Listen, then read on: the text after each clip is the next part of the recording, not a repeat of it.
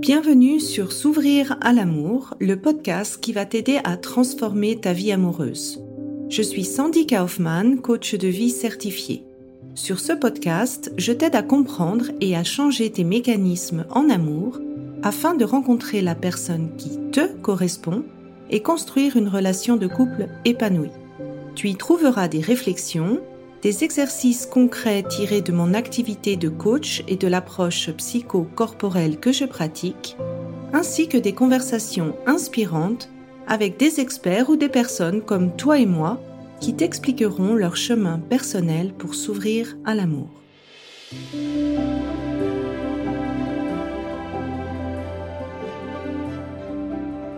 Tu écoutes l'épisode 23, mes conseils pour rencontrer quelqu'un sur Internet. Alors, dans l'épisode 22, tu as eu le témoignage de Anna qui a parlé du dating burnout et c'est une réalité. Et pour cet euh, épisode, j'avais envie de te montrer l'autre côté, donc de, te montrer plutôt tous les aspects que moi je considère positifs pour rencontrer quelqu'un sur Internet et aussi comment tu peux faire pour justement que ce soit une bonne expérience pour toi. Bien sûr, ça ne veut pas dire non plus que tu dois faire que ça. Et si tu as envie d'avoir un petit peu des conseils pour rencontrer quelqu'un sans le biais d'application, tu peux encore t'inscrire à mon webinaire euh, qui commence la semaine prochaine, qui est gratuit. Comment rencontrer quelqu'un sans appli Je te mets le lien dans mes notes de l'épisode. Alors, quels sont pour moi les avantages en fait de ces sites de rencontres? La première et la plus grande, c'est que c'est vraiment statistiquement une chance de rencontrer quelqu'un. Il y a une étude suisse de l'OFS qui date de 2018 qui dit que 20% des personnes qui sont en couple depuis plus de 5 ans se sont rencontrées via des sites de rencontres. Et c'est une étude qui date de 2018. Je suppose que au jour d'aujourd'hui, en fait, ce pourcentage va vraiment augmenter. Personnellement, dans les personnes que j'accompagne, c'est actuellement la principale source de rencontres. Mais outre, euh, on va dire, ces euh, statistiques, je trouve qu'il y a beaucoup d'avantages, en fait, à se mettre sur un site de rencontre. La première chose, c'est euh, que souvent on se fait une idée de ce qu'on recherche chez une personne. On a cette liste un peu théorique dans la tête. Et euh, le fait en fait de rencontrer des personnes, ça va te permettre un petit peu de valider ce que tu recherches ou pas chez un homme. En rencontrant les partenaires euh, via les sites, tu vas avoir l'expérience de différentes personnes avec différentes valeurs, avec différentes manières de faire. Et toi, ça va te permettre en fait d'affiner ton choix et d'être beaucoup plus au clair sur ce qui est essentiel ou ce qui est important pour toi dans une relation ou chez euh, un partenaire. C'est également un, je trouve, un très bon moyen de te connaître.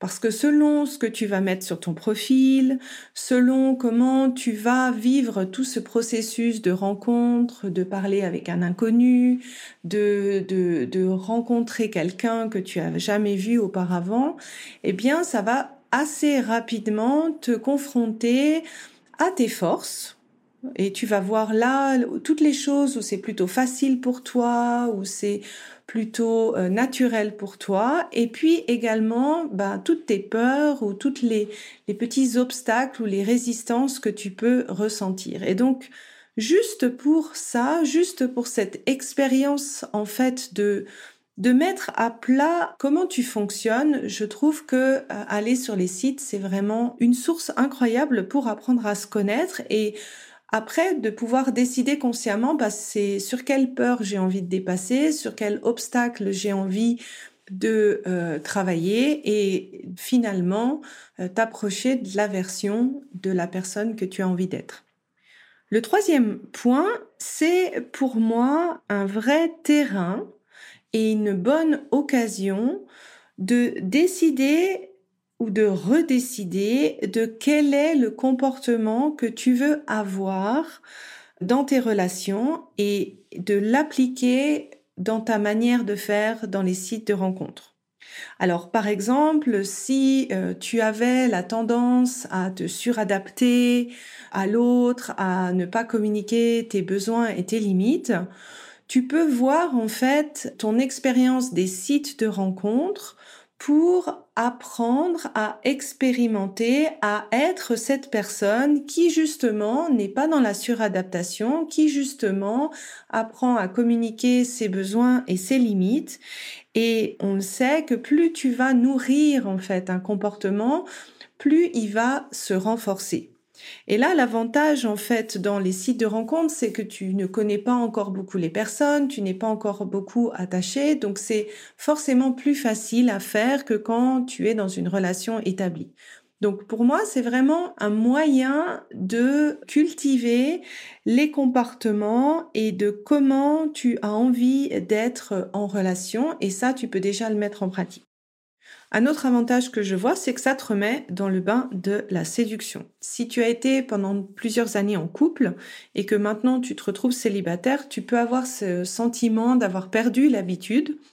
Ou bien si ça fait longtemps que tu es célibataire et que tu as cette sensation de t'être un peu renfermé dans ta coquille, renfermé dans ta routine euh, et que tu restes principalement sur le métro boulot dodo, ben, ça pourrait être un bon moyen de, de commencer parce que des fois, ben, faire le pas de séduire dans la vraie vie, ça peut paraître une montagne.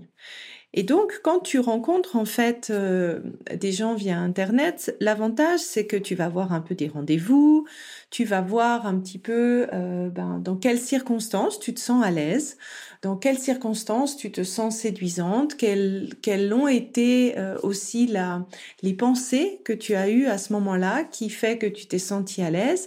Et ça va te permettre un petit peu de trouver, euh, moi, ce que j'appelle cette zone de génie en matière de séduction. Parce que je pense qu'on a toute une manière de séduire qui nous est propre.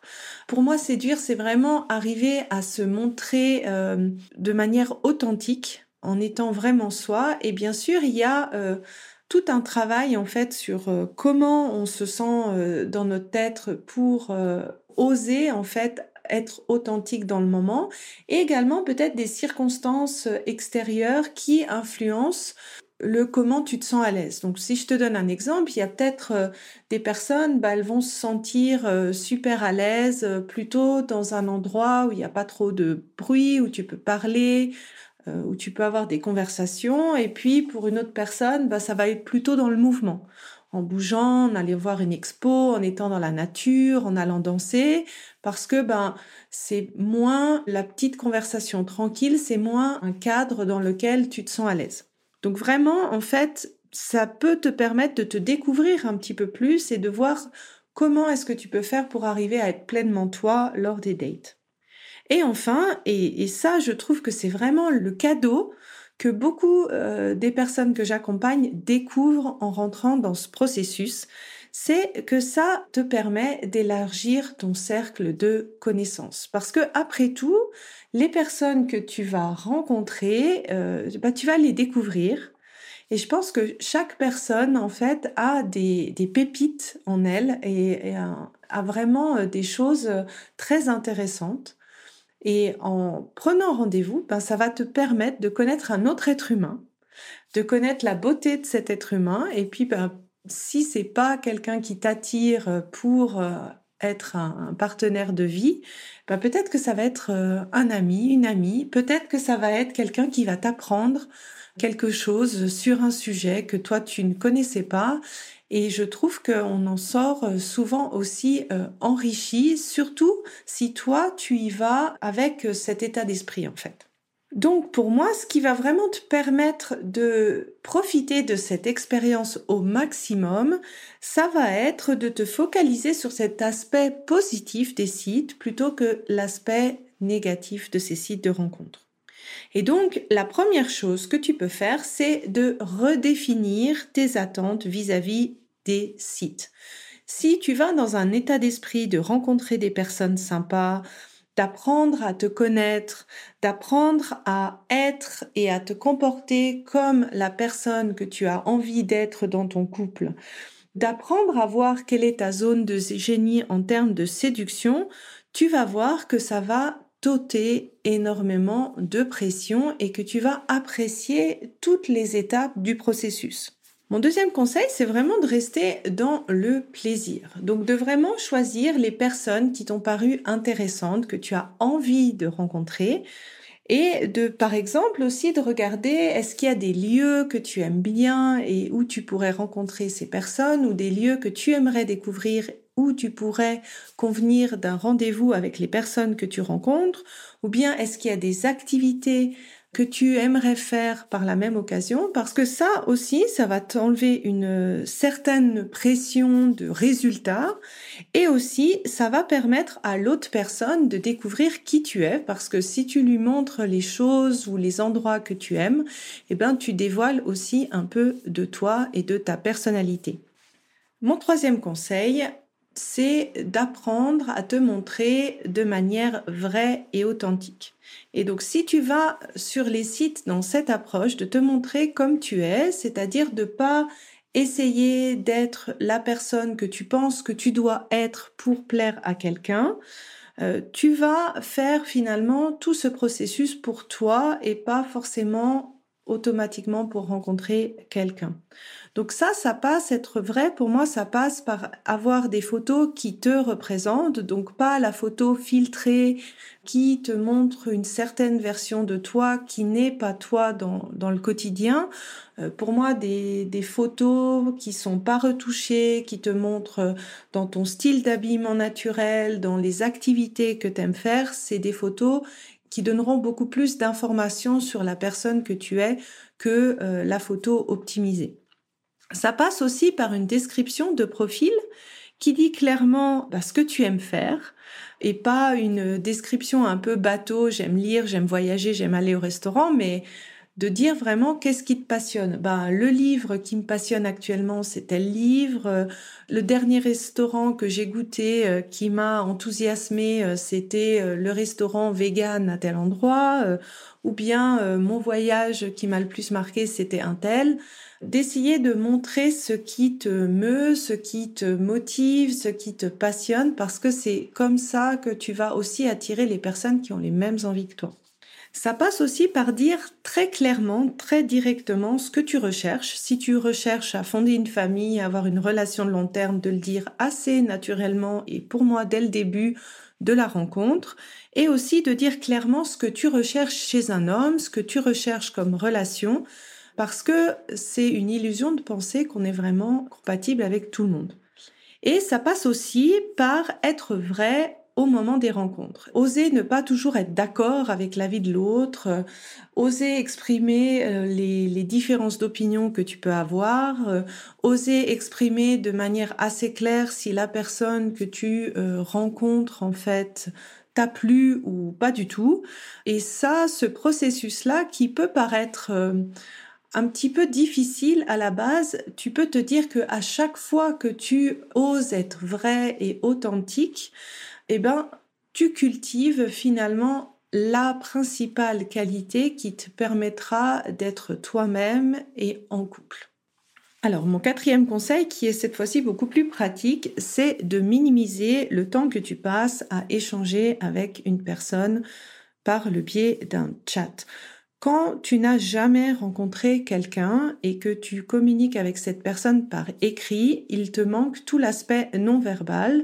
Donc c'est comme si tu avais grosso modo que 20% de l'information disponible de cette personne et donc ton cerveau, il va automatiquement se faire une idée de cette personne qui est souvent différente de la réalité.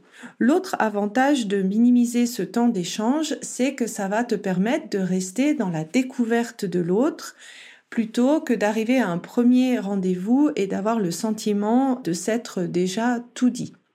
Et pour ça, euh, moi, ce que je te conseille, c'est de faire assez rapidement un appel, euh, soit un appel téléphonique, soit un appel en vidéo qui dure pas forcément très longtemps, mais qui va te permettre de voir si grosso modo cette personne peut être intéressante ou pas à rencontrer, éventuellement repérer certains signaux d'alerte et te donner envie de rencontrer cette personne en vrai. Mon cinquième conseil, c'est vraiment de décider à l'avance du temps que tu veux passer sur les sites de rencontres et de t'y tenir. Dans le but déjà d'éviter le dating burnout qu'on a parlé dans l'épisode 22 et aussi de garder cet équilibre du temps que tu investis pour te réaliser personnellement et du temps que tu investis pour rencontrer quelqu'un. Souvent le risque, si on passe tout son temps pour rencontrer quelqu'un et qu'on met un petit peu de côté euh, sa vie, euh, ça augmente aussi cette pression qu'on peut ressentir. Alors pour donner un ordre d'idée, moi ce que je conseille souvent, c'est de se dire bon ben si tu rencontres quelqu'un, dans l'idéal, comment est-ce que tu aimerais ou à quelle fréquence tu aimerais rencontrer ton partenaire en début de relation? Et si tu me donnes la réponse, ben voilà, j'aimerais rencontrer cette personne deux fois par semaine. Ben, moi, je te recommande d'investir exactement à peu près l'équivalent en termes de temps dans ta recherche de partenaire, ni plus ni moins. Et mon dernier conseil, c'est si tu vois que malgré tout, malgré tous les changements que tu as essayé de faire, tu vois que tu continues à répéter les mêmes scénarios, que ce soit sur les sites de rencontres ou bien sur les rencontres dans la vraie vie, pour moi, ça vaut la peine d'aller creuser et d'aller comprendre un petit peu quelles sont les croyances plus ou moins conscientes que tu as vis-à-vis de l'amour qui se sont formées par rapport à tes expériences passées et qui peuvent expliquer le fait que tu répètes toujours les mêmes scénarios. Je t'invite à écouter l'épisode 3 sur les schémas amoureux où j'en parle un petit peu plus en détail. Personnellement, dans mon programme S'ouvrir à l'amour, on fait ça de manière systématique parce que pour moi, ce qui fait que ça marche pas en amour, c'est pas une question de technique principalement, c'est surtout une question de comment tu vois l'amour plus ou moins consciemment et qui fait que finalement tu te risques ou pas à oser être en relation. Je te mets les informations sur mon programme dans les notes de l'épisode. Alors j'espère que ces conseils t'auront aidé. C'est peut-être pas les conseils que tu t'attendais à avoir et je me réjouis d'échanger avec toi sur Instagram pour voir quelles ont été tes prises de conscience à ce sujet. Si tu apprécies ce podcast, la meilleure façon de m'encourager est de me laisser une revue 5 étoiles sur Apple Podcast ou de transmettre cet épisode à une personne de ton entourage qui en a besoin. Et enfin, si tu es prête à t'ouvrir à l'amour et à transformer ta vie amoureuse, je t'invite à rejoindre mon programme de coaching S'ouvrir à l'amour.